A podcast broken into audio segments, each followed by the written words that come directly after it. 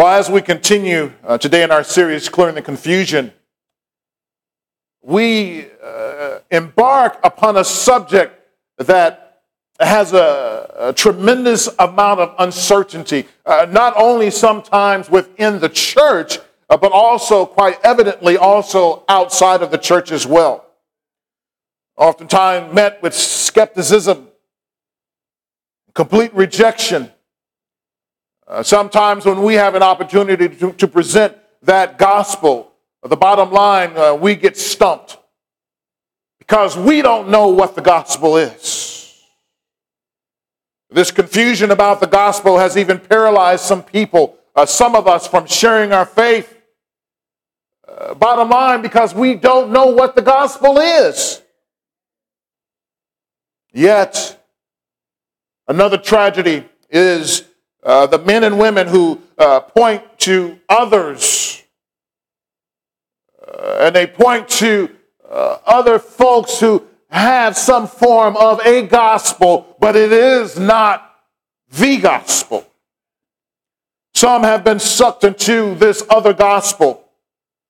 Uh, they don't have a clue that their souls are on the line and sometimes they uh, are some of the most difficult people uh, to be reached or uh, to be delivered from it. And finally, there are those who have known the gospel but have been taken captive by the schemes and promises of people promoting a gospel that guarantees a better car, a gospel that guarantees a bigger home a gospel that uh, provides uh, a promotion on the job uh, and other things that we deeply desire. Now, I, I, want you to know there is nothing intrinsically wrong with having those things. Amen?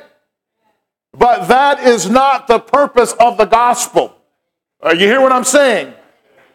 Uh, the stuff is not the purpose of the gospel because stuff one day is going to disappear but the gospel will remain.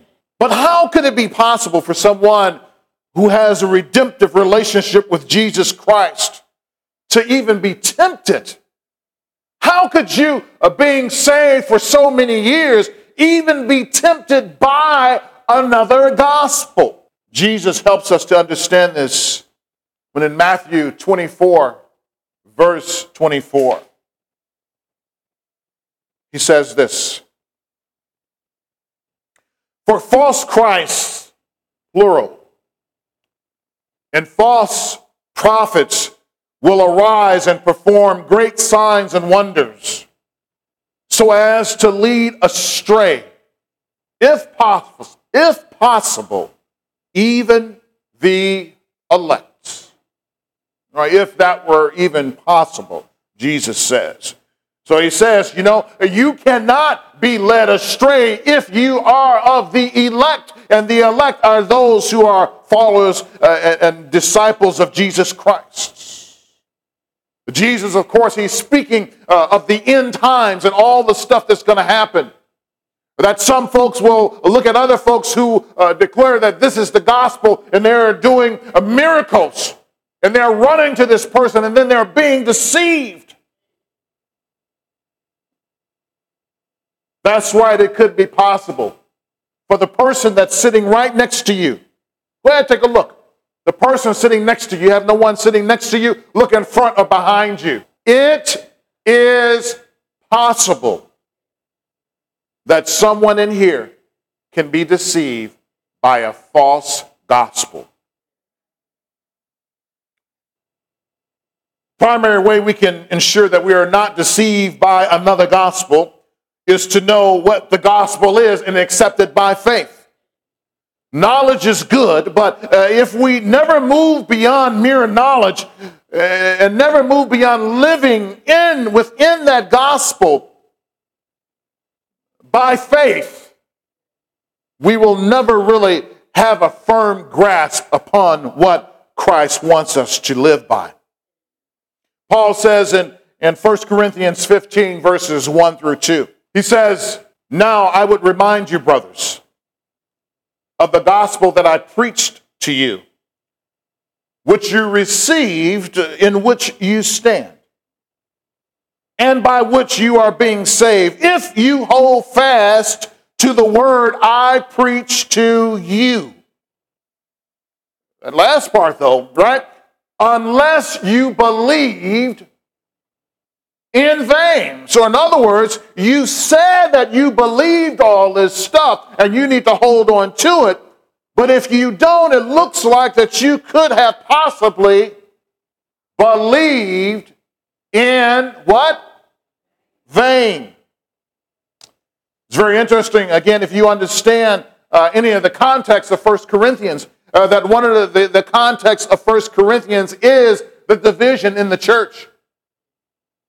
Of course, you know about the issues with folks sleeping with their mother in law. You know about the issue uh, that one of the reasons that this aspect of communion is there in chapter 11 in First Corinthians, you know why?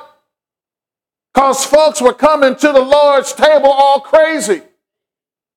Uh, that they were uh, having the Lord's Supper, and some folks, uh, instead of, you know, like we do, we, we pass the plate and we reach in and we uh, grab uh, a, a little cracker or a little larger cracker and, and we take it, amen, in remembrance of what the Lord has done. But it's like Paul was saying, some folks were coming to the Lord's table, and then when they passed the plate, they would take their paws. And then they would stick their paws in the plate and grab a whole handful of crackers and just start eating. Some folks were so out of it that what they were doing when they began to pass the cup, instead of taking one little bitty sip, uh, they start grabbing a whole bunch of them. Say, man, I'm thirsty, and this is and this is good. It's nice and cool. Uh, so Paul was saying that uh, some people, some people's mind is messed up, uh, even with communion. People were divided over who, who saved them, who brought them to Christ. And then uh, some folks were confused even over the gospel. Some folks forgot what the gospel of Jesus Christ was. And I, and I believe in our society today, uh, folks who call themselves Christians, that many folks don't even know what the gospel is. Can't even find it in Scripture. But I believe that knowing who Christ is, knowing where to get our word, and knowing these things, it keeps us from error. And it also draws us closer to Him, who is Jesus Christ, who has redeemed us from our sin. There is only one gospel. There is only one gospel. How many gospels are there? Uh, there is only how many gospels? Uh, there is only one gospel. Uh, 1 Corinthians chapter 15 verse 3. Now Paul says, For I delivered to you as of first importance. Uh, you, did, you, did you see that word? Those two words, he says, For, right? I delivered to you as of what? First, what? Importance. First, and uh, this is the important thing for your life and also for my life. He says, of first importance, what I also received. Uh, not only do I give it to you as a priority, but this was also a priority in my life, Paul says.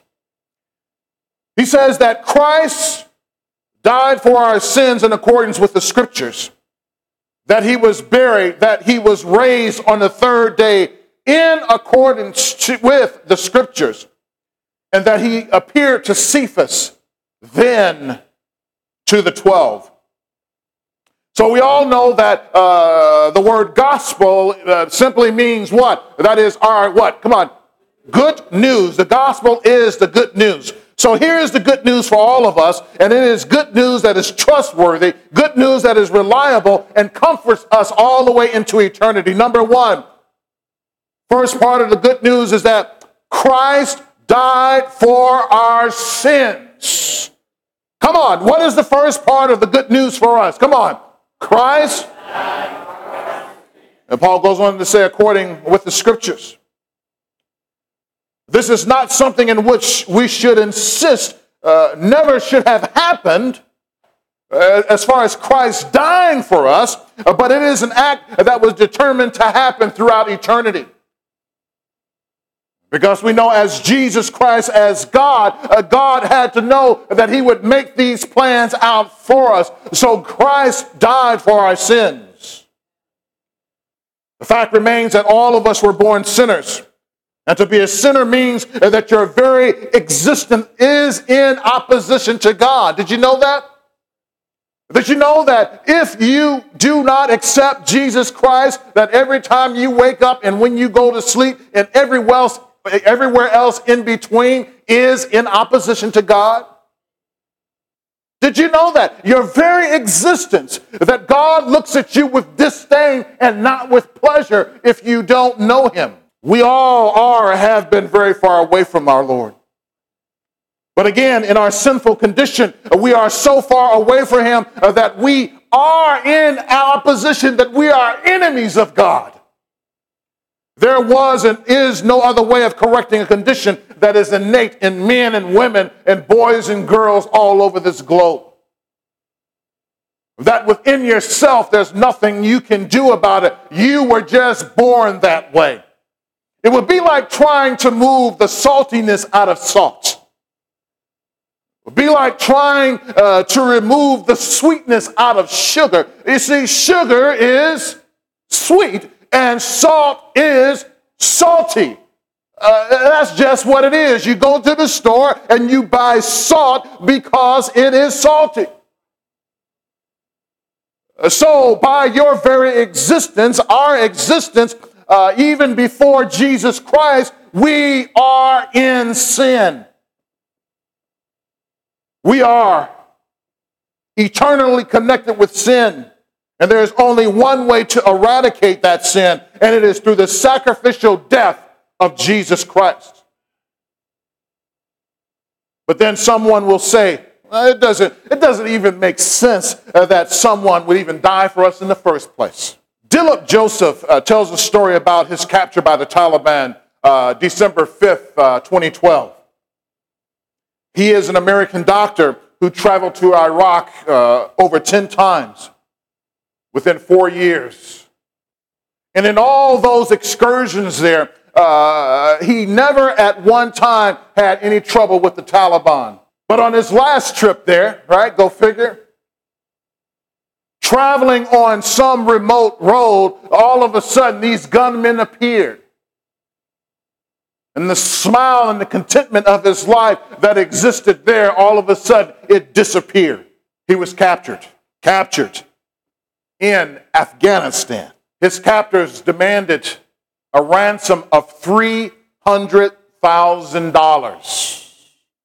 And we think of America uh, for a man's life that that's really nothing. Uh, they probably waste more buying a toilet seat than they could have just spending that money going in and rescuing this gentleman. But Dr. Joseph, he understood and he knew uh, that uh, he would not get any help, and he was absolutely right. No one would send any money. He would not be delivered that way. But one night while he was in captivity, late at night, he heard gunshots. And then he heard a whisper Dr. Joseph, Dr. Dilip Joseph. And I'm sure he listened at that voice and he heard that that voice didn't have an accent that he knew uh, that it was an American who had come to rescue him. In fact, it was that now famous uh, Navy SEAL Team 6 who had come to rescue him. Uh, so they came and uh, praise God that they successfully rescued him from the enemy. But there was also a personal tragedy there as well. One of the soldiers who had come to rescue him, he was killed. His name was Petty Officer First Class Nicholas Checque. That he was killed trying to rescue this man out of the clutches of the Taliban. Why would a person living at ease in America uh, get on ships and boats and planes and helicopters and go into a foreign land to rescue another. Because obviously he had a concern. He didn't have to go. You know that, right? He could have said, you know what, uh, captain uh, or whoever was this officer, uh, you don't have to, you don't have to put me on this mission. Put me in jail instead. So here is this gentleman, Nicholas Checque, don't even know who Dr. Joseph is. But yet, he comes in uh, deciding that he would even risk his life and die for another. What makes one person die for another? Anytime anyone puts their life on the line for you, you can be assured that they care for you. You can be assured of that. Petty Officer Nicholas Checque knew there was a possibility of him losing his life to save another. But even with that knowledge, uh, he decided that this was a worthwhile venture. Faced with sure death, God knew it was worthwhile venture to send Jesus Christ to rescue us from the clutches of death. The ransom uh, we believe was too high. But could there be another to rescue us from the clutches of darkness? Well, here's your choice. You have two options. The first option is that you can pay for your sin with your own life. Oh, God gives you that option. You're talking about pro choice. God says uh, uh, you can choose this if you want. But the downside to this option is that you will forever experience eternal death. You will forever be separated from God. In addition, you as a sacrifice simply, guess what? You are unacceptable to God. You see, uh, in order to be acceptable by God, you have to be perfect. So uh, if you were to give your life for your own self, number one, when it's done, you're going to be done anyway. Number one. So you're still going to hell, in other words. Uh, but also, number two, uh, in essence, God does not accept you. Because uh, uh, in order for God to accept a sacrifice, uh, that one of the qualification, one of the characteristics, it is that sacrifice must be perfect. And we are not perfect. But there is one who is perfect. And that is the second preferred option. And that is, uh, it would be to accept Jesus Christ as your deliverer, who is acceptable. Jesus Christ, who is perfect. A Jesus Christ, who God accepts. A Jesus Christ, who loves you. And Jesus Christ, who also knows you. So it is important that we understand Christ died for our sins according to the scripture. So the first point of us of our understanding uh, what the gospel is, and that is uh, Jesus Christ, that He died for what our sins. The next thing to know is that Christ that He was buried. Why is a burial important to the gospel of Jesus Christ? Number one, you don't bury anything that's alive. Most sane people don't, put it to you that way. You don't bury anything that's alive, you only bury things that are dead. Uh, so they took Jesus off of the cross and they entombed him and they sealed it. Uh, they also prepared his body as well and they wrapped him. Why? Uh, not in the swaddling cross, uh, clothes from uh, the cradle, but now in the death clothes. Those uh, very death clothes in which uh, Lazarus, who was already uh, dead, and, and he, they said, Lord, by now he stinketh. All right, King James Version, uh, that Lord, right now he stinks. And Jesus Christ, who laid in the tomb, he, before that, he speaks to Lazarus, who was dead and in the tomb, and he says, What? Lazarus comes for, come forth. So Jesus Christ, who now lays in the tomb, he once had the power. How? By his very words to speak to a man who was dead for days and say, Come forth. One of the gospels says that the words of Jesus Christ, that they were so powerful uh, that not only did Lazarus come forth, but dead folks were getting up, walking out of the graves all over the place. That uh, the words of God are so strong that it causes the dead to raise up Oh no, not this night of the living dead stuff that we know about. You know, uh, uh, it is uh, those uh, who are empowered by the word of God Himself. Pilate wanting to make sure that this Jesus Christ, whom uh, he had crucified, would stand there, says this in Matthew 27, verse 65. Pilate said to them, You have a guard of soldiers. Go Make it as secure as you can. In other words, make sure that that dead man don't come up out of there. Make sure nobody gets in there and say that he disappeared. Verse 66. So they went and made the tomb secure by sealing the stone and setting a guard. Uh, Pilate, he sets a guard in place to certify Jesus' body would not uh, be tampered with or be moved.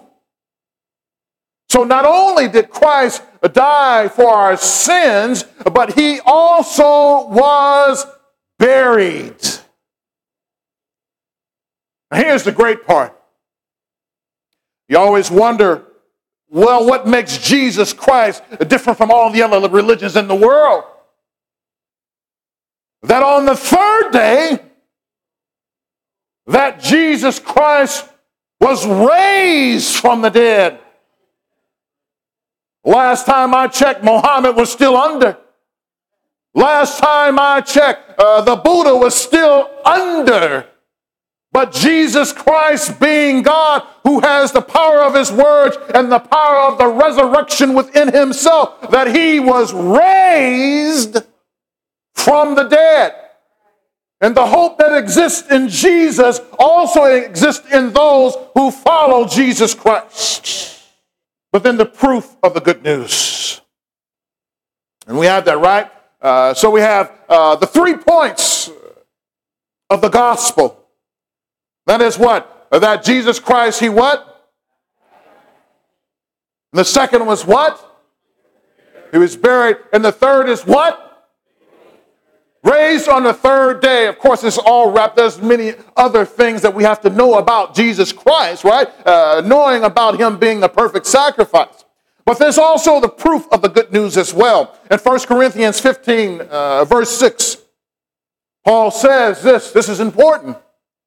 Then, and not only did he appear to the 12, right? Uh, so it makes sense that all those folks who were following Jesus Christ that they probably could have gotten together and said that, you know what, yeah, Jesus, was, Jesus is alive. They could have gotten together and said, yeah, we saw him. Well, we expect those people who are closest to him to kind of come together and, and bring up this thing. But then 1 Corinthians 15, 6 says, what? Then he appeared uh, to more than how many brothers? And by the way, he ain't talking about brother brothers. You know what I mean, brothers? Now, he's talking about believers in the faith. Then he appeared to more than 500 brothers at one time. And at the writing of this letter, uh, Paul says, most of whom are still alive, though some have fallen asleep. And Paul, he uses this language, uh, fallen asleep, because he wants you to know uh, that those brothers that have fallen asleep, that they one day too will also rise. That right now they're just asleep. They're taking a nap right now. in their, in their repose. Uh, they're laying there. But one day, those brothers who are asleep, that they will awake and celebrate. So that is the good news. That is the gospel. The death, burial, resurrection, and confirmation of Jesus being alive. So then, what is the confusion? That's simple enough. And by the way, uh, the gospel for us is not just the knowledge, but it is also uh, taking it by faith. Then what is the confusion about the gospel? Turn with me to Galatians chapter 1, verse 6. Galatians chapter 1, verse 6. Paul again here writes. So Paul tells us that uh, when you depart from the gospel, you end up with a distorted gospel. Uh, when you depart from the gospel, you end up with a distorted gospel. Verse 6. Paul says, uh, I am astonished. Uh, you see that?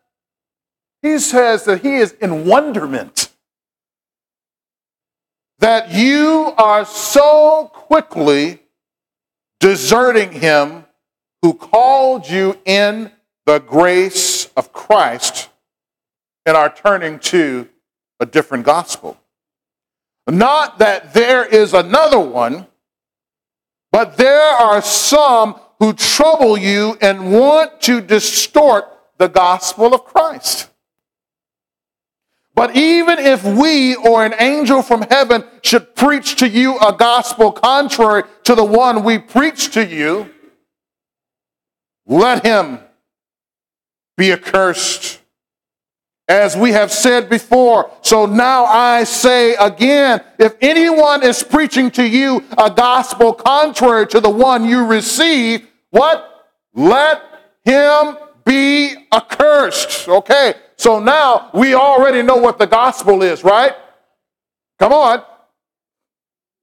We know what the gospel is. So Paul said, if there's anyone come to you teaching or preaching any other mess, and I do call it mess, uh, Paul says, let him or her be accursed. You see, ultimately to de- desert the gospel is to desert Christ. You see, when you start fiddling around with the gospel, when you start fiddling around with the message, pulling out bits and pieces to your own liking, uh, uh, that you are deserting Christ. See, Jesus and his gospel are forever intertwined. You see, if you mess with Jesus, you mess with the gospel. If you mess with the gospel, you mess with Jesus. Jesus and the gospel are just like this. So as soon as you start pulling out one part, then you mess up the whole thing. It's like, uh, if you can imagine, if someone made you, if you uh, still drink Kool Aid, I know this is uh, contemporary society, so uh, uh, many of us don't drink Kool Aid anymore. Amen? Right? And um, uh, if you made yourself a batch of Kool Aid, let's say lemonade, there we go, right? I think most people make lemonade at home. Uh, so uh, if you make yourself a batch of lemonade and you sweeten it up really, really nice, and you get it just right, and then you have somebody crazy in your house uh, who comes and say, I'm going to put like a tablespoon of black pepper in this, in this lemonade oh man, this is going to be so good. But you put that amount of black pepper into this big thing, and you know what happens to the whole thing, right? The whole thing would be messed up.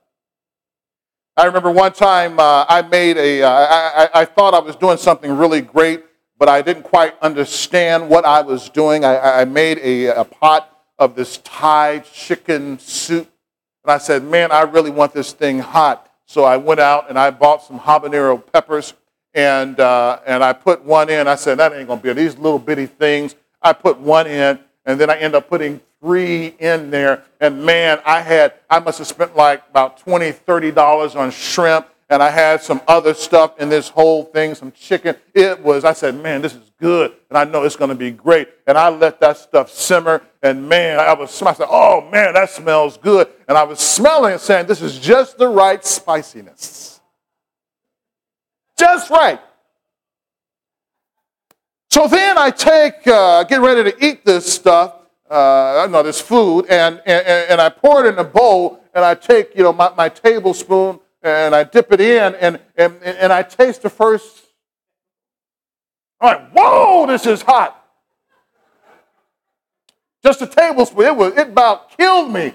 I'm like, well, maybe it's, it's all not like this. So I took that uh, and, and, and I moved that out the way, and I said, let me let this stuff cool down right? How is, how is temperature cool down on cool down hot peppers? It didn't even make sense. But I did it anyway. It made sense to me at the time. And then I, I poured another bowl uh, full of that stuff and, and I ate it, and it was so hot. And this big vat of soup that I made was so jacked up that I had to throw the whole thing. I couldn't eat anything out of it. Nothing. Nothing. You see, when you tamper with Jesus Christ and you tamper with the gospel, you end up with nothing. Uh, you can't add and you can't take away anything from that, else you end up with nothing. So Paul says that some Galatians have quickly deserted Jesus Christ and turned to a different gospel. Well, uh, you may or may not have heard there's a such thing as the gospel of Thomas. We've heard the Gospel of Matthew, the Gospel of Mark, the, the, the, the, Gospel of Luke, and the Gospel of John. But then there's this Gospel of, uh, of, of Thomas, which is simply not a gospel. And then there's the Gospel of Philip. I want you to know about these things. So that when you see them, you know that these things are not Scripture. There's the Gospel of Philip, there's the Gospel of Truth, there's the Coptic Gospel of the Egyptians. And there's also the gospel. Even, even Mary got her own gospel. Understand that all of these may have an element of truth somehow hidden in them, and that's the thing that draws you. If you hear one thing of truth, then you begin to say that, I wonder, well, maybe the rest of the stuff is okay. But when you see that, run and run quickly, because that is a sure sign of false teaching. So, which one of the false gospels was, was Paul mentioning here in Galatians? he says that he was astounded that they were quickly deserting Christ for another gospel. In fact, the scripture says that, in essence, that people were moving, they were changing lanes quickly. So they were in this one lane, and then all of a sudden they switched lanes midstream. They went AWOL. Which one of those gospels were they turning to? None of them. They weren't turning to any of those gospels. Then what was Paul talking about? The gospel they turned to was the gospel of legalism. It was the gospel of legalism. You know what legalism is, right? In essence, what Paul was saying was that uh, that there are some people who have been saved by the grace of God. Now they think they're going to stay saved by the stuff that they do. Make sure you do this. Make sure you do that. Make sure you do this. Make sure you do that. All the rules, all the regulations, you know. When you have all those rules, it becomes a yoke upon your neck. It becomes heavy, a burden which you cannot uh, live in freely. How can a person who has been saved by the grace of God through Jesus Christ turn again to dead works as a place of strength and as a place of redemption? First, I must say, as I've repeatedly said, the moment that you add anything to Jesus, or take anything away from Jesus, or remove Jesus out of the picture, that you end up with nothing. This issue uh, here in Galatians was so pervasive that it was beginning to take hold among believers. Galatians chapter 3, verse 1. Paul says, O foolish Galatians, who has bewitched you? It was before your eyes that Jesus Christ was publicly portrayed as crucified. Let me ask you only this Did you receive the Spirit by works of the law or by the hearing with faith? Was it by the stuff that you did or was it by your faith? Oh, Jesus Christ, I heard that you died for my sins. I heard that you were buried. I heard on the third day uh, that you were raised from the dead. I believe, I believe. Which of that uh, did you take part in? even after we have accepted Jesus Christ through faith, some believe that their works will sustain them and perfect them. It is not by works that you have been saved. Jesus not only redeems us from our sin, but he also keeps us as well. So if you're wondering about your life, that you know what, I, call myself a follower of Christ, but I'm having problems, repent and turn to him. Repent and turn to him and ask the Lord to help you. Do not abandon your faith. Do not abandon your help. Do not abandon your redemption. We all should be very careful and we should listen with discerning ears and hearts of everyone who teaches and preaches. Why would anyone who has been freed from bondage through the blood of Jesus Christ again return to their Egypt? Why would you return from whence you came that you know you lived in bondage? That Egypt being the works of the flesh, which is a performance based salvation. So the distinction is simply this they all believe they receive salvation through faith alone in Christ alone, and then some say, but in order for me to stay saved, I got to do this or I got to do that. No, that's not what keeps you saved. Uh, he who saves you also keeps you saved. And then in Galatians 5, verse 1, Paul says, For freedom, Christ has set us free. Stand firm, therefore, and do not submit again to a yoke of slavery. You see, on the one hand, uh, we, are, we are bound by him who loves us. But on the other hand, we must live a life that reflects he who loves us. So some say, well, I have uh, so much grace of Jesus Christ, I can do whatever I want to do. You are wrong. You are bound uh, by Jesus Christ if you believe that he died for your sins. Earlier, I told uh, a story about Dr. Dilip Joseph, who was captured by the uh, Taliban and freed by U.S. soldiers, in which Nicholas Checque was killed, saving his life. But listen to what else Dr. Joseph went on to say. He says this It's hard to live with the idea that someone died to save your life. That is hard. And then he reflects. He said, Someone died for me. The interviewer went on to ask him, Well, then, how do you respond to this? Dr. Joseph replied, and I quote, The best you can do is to honor them with your life.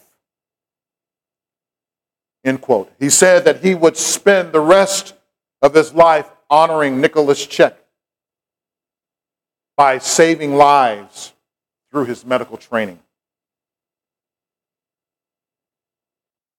Well, how do you respond to the message of the gospel? How do you respond to the fact that Jesus died for you? We do so by honoring Jesus with our life, saving other lives by pointing people left and right to Jesus Christ, and also living just like his disciples. How do you respond to the message of the gospel? How do you respond to the fact that Jesus died for you? Not like living like a fool. It's not being holy on Sunday and living like hell on Monday. It's living a dignified and righteous life the best you can, learning about the Lord, pressing when things fall apart around you. And if you don't know anything, just know that Jesus died for me. He lives. He has cleansed me, and I am in relationship with him. How do you respond to the fact that Jesus died for you?